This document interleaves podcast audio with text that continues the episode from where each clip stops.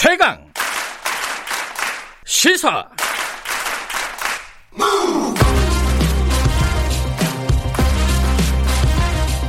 지금 여러분께서는 김경래 기자의 최강 시사를 듣고 계십니다. 네, 집중호우 피해가 굉장히 심각합니다. 지금도 비가 많이 오고 있죠.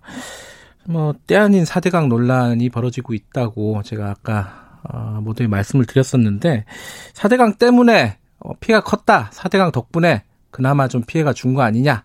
4대강 사업 안 한다는 피해가 또 난 거 아니냐. 뭐 이런 여러 가지 지금 논란들이 벌어지고 있습니다. 어, 오늘은 여야 두 분을 연결하는데 두 분 다 전문가입니다. 어, 미래통합당 송석준 의원은 국토부에서 오랫동안 공직생활을 하신 분이고 어, 열린민주당 김진애 의원은 건축 전문가시죠. 먼저 미래통합당 연결해 보겠습니다. 송석준 의원 나와 계십니다. 안녕하세요. 예, 안녕하세요. 김현권님. 예, 반갑습니다. 예, 그 이천 경기도 이천이 지역구시죠? 예, 맞습니다. 이천도 좀 피해가 심각하다고 들었어요. 어때요, 이천은? 예, 예, 맞습니다. 우리 이천 지역도 네, 전례 없는 이 집중 호우로 인해서 네, 예, 우리 산양저수지가 예, 저 축조 이래 55년 만에 처음으로 이렇게 제방이 붕괴되는 사고가 있었고요. 어, 네, 예, 그것도 특히 남북권의 그 산에 많은 산사태가 나면서 네, 예, 사찰이라든가 인근, 민가에 많은 예, 피해가 발생하고 네, 예, 특히 지천들의 어떤 범람으로 네, 많은 농지가 침수해서 특히 시설농들의 피해가 좀 아주 크고 유농사에도 막대한 좀 피해가 예. 발생하고 있습니다. 그 4대강 얘기를 좀 해보면요. 어, 예, 예. 송 의원님께서 4대강 사업을 안 했으면은 이번에 피해가 더 컸을 것이다. 이렇게 얘기를 했는데 예, 이 4대강 효과가 어디서 어떻게 나타났다는 말이죠, 구체적으로? 예, 4대강 정비의 예. 어 이제 그 준서를 통해서 에, 우리 물에 물그릇을 키우고 특히 네. 그 어, 제방을 어, 슈퍼 제방으로 이제 보강하는 네. 아, 그런 내용이 핵심이지 않겠습니까? 거기에다가 이제 뭐 이제 그 시민들의 편의 시설을 또 이런 고수부지를 통해서 이제 제공하는 여러 가지 다목적으로 이제 정비를 했는데요. 네. 어 가장 핵심이 역시 그 물그릇을 키워서 네. 가뭄 시에는 이제 보를 통해서 이제 네. 물을 가뒀다가 활용하고 특히 이런 이번 같은 대홍수 시에는 예, 그런 큰 물그릇을 활용해서 어 이렇게 주변에 그 범람 피해를 막을 수 있다는 거죠. 네. 그래서 이번에 뭐 한강 뭐 주변에 엄청난 폭우가 전력 없는 폭우가 왔지만 네. 이런 주변에 그 과거 상습 침수 지역인 여주시 같은 경우는 아주 안전한 그런 걸 유지했었고요. 네. 한강 주변에 이런 피해가 최소화됐다는 거 이런 것으로 많이 또 입증이 돼 있죠. 음. 예. 그런데 그 예를 들어서 낙동강 같은 데는요. 예, 예, 어, 예. 이게 제방이 무너졌잖아요. 그렇죠. 예. 근데 이게 어 지금 대한 하천학회에서는 이 예. 합천 창녕보 그 보 때문에 스위차가 생겨가지고 그 결국은 예. 제방이 붕괴된 거 아니냐. 그러니까 사대강 예. 사업 때문에 그러니까 보호 때문에 어 피해가 더 생긴 거다라고 주장을 하고 있거든요. 예, 여기에 대해서는 예. 어떻게 생각하세요? 예, 바로 그 부분에 대해서는요. 예. 이제 전문가들 이제 조사 결과가 나와야겠지만 네. 제가 저도 이제 어제 뭐 환경부 장관님도 통화하고 국토부 관계자들 같이 통화하면서 현- 현황 파악을 좀 해봤습니다. 네네. 그랬더니 이제 우선 그 이런 제방 붕괴에는 아, 물적 요인, 인적 요인이 같이 작용한 것 같아요. 네네. 예, 우선 그 무너진 그 제방은 그 함, 어, 창녕 합천보 예. 바로 어, 상류 250m 부근에서 한, 예, 저한 30m 정도가 제방이 유실된 거죠. 네네. 예, 그런데 그 부분을 보면은 거기가 이제 지천하고 연결된 배수문 부분이랍니다. 예. 예. 근데 그쪽은 지난번 4대강 정비 때, 어, 보강 정비가 안 된 부분인 것 같아요. 음. 네, 그렇게 또 그, 그, 저, 방, 그쪽에, 저, 어, 얘기가 이렇게 되고 있고요. 네. 근데 문제는, 이번에 이제 환경부로 이제 우리 그 댐 관리, 네. 보호 관리 업무가 이제 넘어가면서, 그 당시 상류에 있는 합천댐의 물 방류가, 네. 어, 상당히 그, 저, 굉장히 그, 급격하게 방류가 이루어지면서, 네. 아, 그게 아마 특히 이제 보가 예, 물이 많이 또 이렇게 차일 경우에는 보호에 또 수문 조절을 잘 해야 되는데 네네. 바로 그 보호의 그 수문 조절 관리가 제대로 됐는지 예. 그리고 또 하- 상류의 함- 합천 댐에 댐 방류가 어떤 영향을 미쳤는지 예, 알겠습니다. 그런 부분에 대해서 인적 요인에 대해서 한번 좀 조사할 필요가 있고요. 근데 예, 좀, 바- 예. 반대로요. 건, 예, 예. 섬진강 같은 경우에는 피해가 굉장히 예. 컸잖아요. 그렇습니다. 컸는데 예. 이게 4대강 사업을 섬진강이 했다면은 피해가 없었다. 없을 것 없었을 것이다. 이런 식으로 지금 주장을 하고 있지 않습니까? 미래통합당에서? 예, 예, 맞습니다. 이건 지금 예. 말씀하신 뭐 여러 가지 인적 요인이라든가 예. 뭐 예, 를 들어 조한댐 방류량 조절을 실패했다든가 뭐 여러 가지 이유가 있을 텐데 꼭 4대강 그렇죠. 때문에 어, 4대강 사업을 안 해서 이렇게 피해가 생겼다고 볼 수 있는 건가요? 예, 저는 뭐 그렇게 단정하기는 어렵겠지만 확실하게 그런 우리 추론을 할 수가 있죠. 왜냐하면 네. 어 지금 섬진강 유역에 사실은 그 주변에 이제 댐도 조암댐이라든가 이렇게 특히 하동군 지역에 네. 그런 걸 축조하면서 밑에 퇴적량이 예, 물의 흐름이 이제 좀 적다 보니까 퇴적토가 많이 축적이 퇴적이 돼 있었다고 합니다. 음. 그러다 보니까 하상이 많이 올라와 있던 거였죠. 거기다가 음. 이번에 어, 유례 없는 많은 비가 오다 보니까 이제 그 그동안은 홍수위 조절을 하다가 그동안 참던 네. 바로 그, 그 상류의 댐에서 섬진강 댐에서 네. 급격하게 이제 방류를 그 많이 하다 보니까 예. 이 물그릇이 섬진강에 음. 정비가 안 된 그 섬진강에 그 물그릇이 감당이 안 된 거죠. 그러니까 네. 결국은 세적도도 있고 또 예. 시에 감당할 수 없는 물이 떠내려오니까 주변에 이게 지방이 이게 터지지 않을 수가 없는 음, 거죠. 그런데 그러니까 만약에 우리가 4대 강점을 했더라면 네. 물끝이 커졌다면 적어도 그런 기본적인 그런 어 그뭐 제방 유실이나 이런 거는 상당 부분 막을 수 있었겠죠. 그러니까 준설 같은 걸 네. 했어야 됐다 이런 말씀이신 아, 거네요. 예, 그거는 이미 뭐 많은 사례가 지금 말해주고 않습니까? 그런데 이제 4대강 사업에 네. 대해서 이제 박근혜 예. 정부 때도 감사가 있었고 어, 예. 문재인 정부 때도 지금 감사가 있었습니다. 2013년, 예. 18년. 근데 두 번 다 이게 4대강 사업이 홍수 피해를 막는 효과는 없다라고 결론을 내렸어요. 이 부분은 그러면 잘못된 감사라고 보시는 건가요? 예, 저는 뭐 제가 또 그걸 단정적으로 잘못됐다고 음. 판단하기 어렵지만 네. 문제는 있다는 생각이 듭니다. 네. 우선 어, 어 그동안의 그 조사 기간 중에 네. 최근에 이 그 우리 4대강 정비 사업 이후에 네. 어, 10, 뭐 3년부터 최근까지 보면은 어, 여름 장마라고 할 정도로 그동안에 사실은 이 강우량이 상당히 적었던 상태거든요. 네. 그런 거로서 이제 추정을 해서 뭐 이렇게 홍수의 피해가 사실상 거의 없었던 상황이 많았기 때문에 네. 어 그걸 갖고서 홍수 피해로 음. 인한 그런 편익은 어 사실은 어 제로다 이렇게 그, 음. 그 감정 결과가 나왔는데 그거는 문제가 좀 있다고 보고요. 네. 사실은 우리가 이제 모의 실험을 통해서 네. 어, 실제 범람이 생겼을 때 어떻게 많은 그 최대 강우량에서 또 어떤 효과가 왔는지 그런 다차원 홍수 피해 네. 분석법에 의해서 제대로 분석을 해야 되는데 어, 저 18년 감사원 결과에서 나온 홍수 피해로 인한 그 뭐 무슨 예, 예방 효과는 뭐 제로다. 예. 그건 좀 너무 납득하기 어려운 그런 그거죠. 이번에 예. 대통령이 문재인 대통령이 홍수 예. 피해 관련된 효과가 어떻게 되는지 다시 한번 좀 점검해 보자라고 한 부분은 동의를 하시는 거네요. 아 그럼요. 저, 저 음. 이번에 뭐 잘 됐어요. 이번에 예.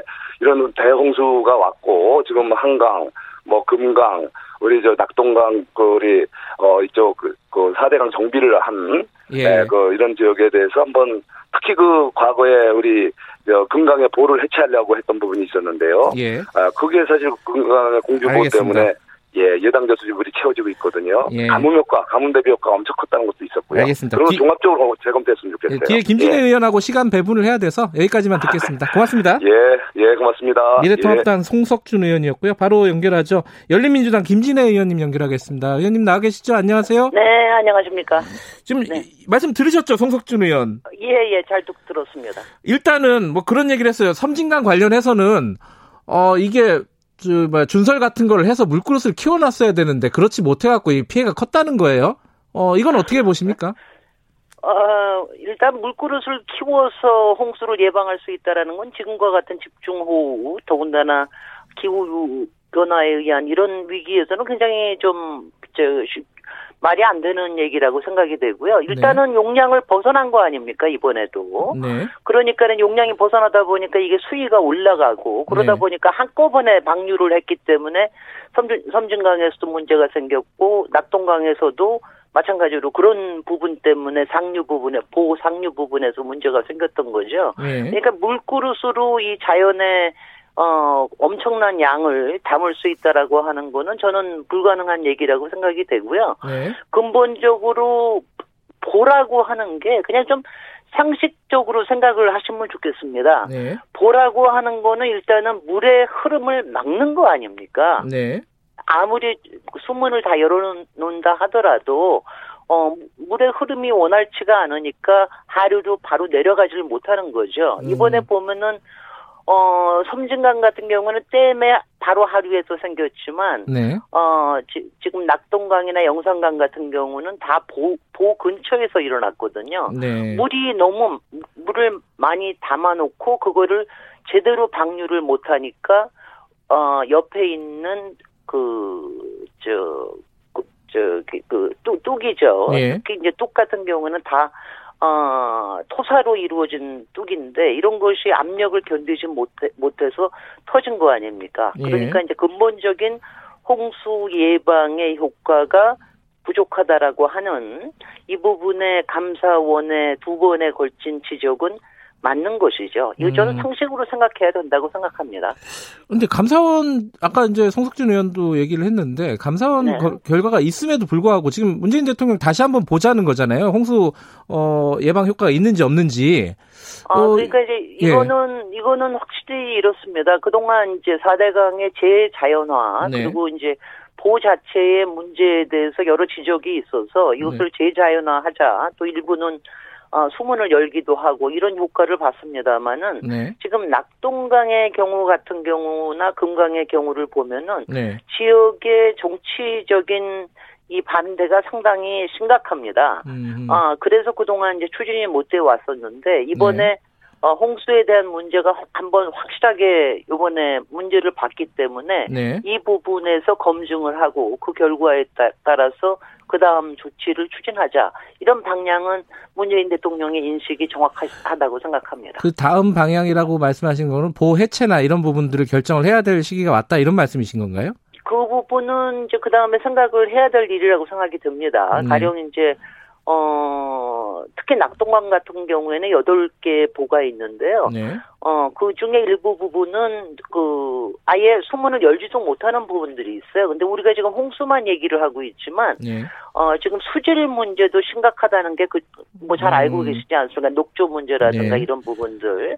그런 부분들에 대해서도 문제 제기가 계속 있었는데 추진이 못 되고 있으니까 그 부분은 여러 가지 뭐 여덟 개를 다 해체하지 음. 않는다 하더라도 뭐 그 부분에 좀 세밀하게 네. 조정해서 추진하는 거는 필요하다고 생각이 됩니다. 그... 예전에 이런 말이 있어요. 예. 어 옛말에 어속 3년 가뭄은 견뎌도 석달 장마는 못 견딘다라는 그런 음. 말이 있어요. 저는 요번에 아, 그 옛말이 정말 맞다라는 생각을 했는데요. 예. 그러니까 가뭄에 대해서 여러 가지 물을 대비를 하고 깨끗한 물을 대비를 하고 하는 거는 그 나름대로 필요하겠습니다만은 이렇게 재앙 수준으로 오는 이런 집중 호우의 문제 같은 경우에 대해서는 아주 철저하게 분석하고 사후 조치를 취해야 된다고 봅니다. 그러니까 본질적으로요. 지금 미래통합당이 주장하는 거는 네. 그 4대강 사업을 한 본류 에서는 뭐 피해가 크지 않지 않았느냐. 지금 피해가 집중되는 데는 지천 지류고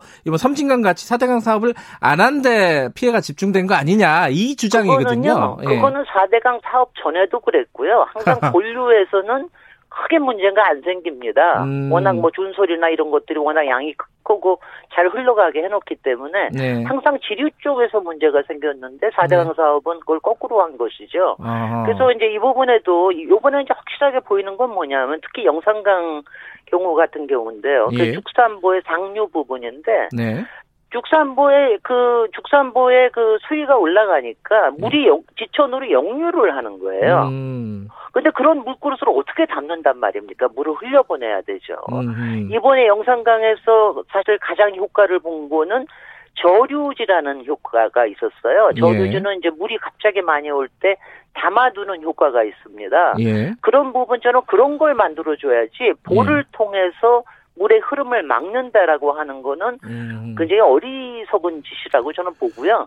어, 솔직히 지금 이제 이번에 그 미래통합당에서 네. 4대강 사업의 교용성이라고 하는 걸 다시 들고 나오는 거에 대해서는 저는 뭐 일종의 미래통합당의 트라우마라고 봅니다. 근데 이제 그런 트라우마를 좀 이겨내야 된다고 봐요. 그러니까 상식과 과학적인 근거에 따라서 결정을 하는 그리고 정책 실패에 대해서 인정하고 그 오류를 바로 잡아나가는 이런 태도가 필요하지. 그리고 저도 아직 현장에 가보진 못했습니다. 네. 현장에서 이제 전문가들이 하는 모니터만 제가 지금 음. 체크하고 있는데 저도 다음 주일에 비가 그치면 현장에 나가볼 건데요. 이렇게 좀 현장에 가고 과학적으로 얘기하시는 분들에 대해서 귀를 열어야지 그렇지 않고 예전에 했던 그 논리를 계속해서 똑같이 반복하시면 그거는 문제가 있다고 생각이 예, 되고요. 예. 이번에 대통령께서 그런 작업을 해주실 거로 믿습니다. 어 마지막 짧게요. 그 지금 네. 환경부로 홍수 관리 업무가 이전이 됐잖아요. 물 관리가 네. 그것 때문에 이번 피해가 컸다 이렇게 송석준 의원은 주장하고 있거든요. 여기에 대해서는 어떻게 생각하세요? 그 이게 이제 상당히 딜레마인데요. 예. 이거 두 개를 좀 일원화하는 건 필요합니다. 국토부 쪽에서 어 이제 시설 관리를 예. 하고 그 저쪽에서는 이제 물 관리를 하는데 환경부에서는 물 관리. 네. 예. 그, 부, 그 부분에 대해서는 어떻게 하든지 좀 통합 일원화하는 그런 작업들 이런 예. 것들은 향후 필요하리라고 생각이 됩니다. 이것도요. 네. 당시에 국토부 쪽에서 4대강 사업이나 이런 거 하는 데서 하도 많이 반대를 했기 때문에 그런 문제가 있었거든요. 알겠습니다. 이거는 별도로 해야 될 필요가 있, 다고 봅니다. 여기까지 듣겠습니다. 고맙습니다. 네, 감사합니다. 열린민주당 네. 김진애 의원이었고요. 어, 현재 경기도 강원 지역 집중 호우에 따라서 장마철 ASF 어, 그러니까 아프리카 돼지열병 위험주의보가 발령 중입니다. 어, 기본 방역수칙 준수 당부드리겠습니다. 1분 여기까지 하겠습니다. 잠시 후 8시에 2부로 돌아옵니다.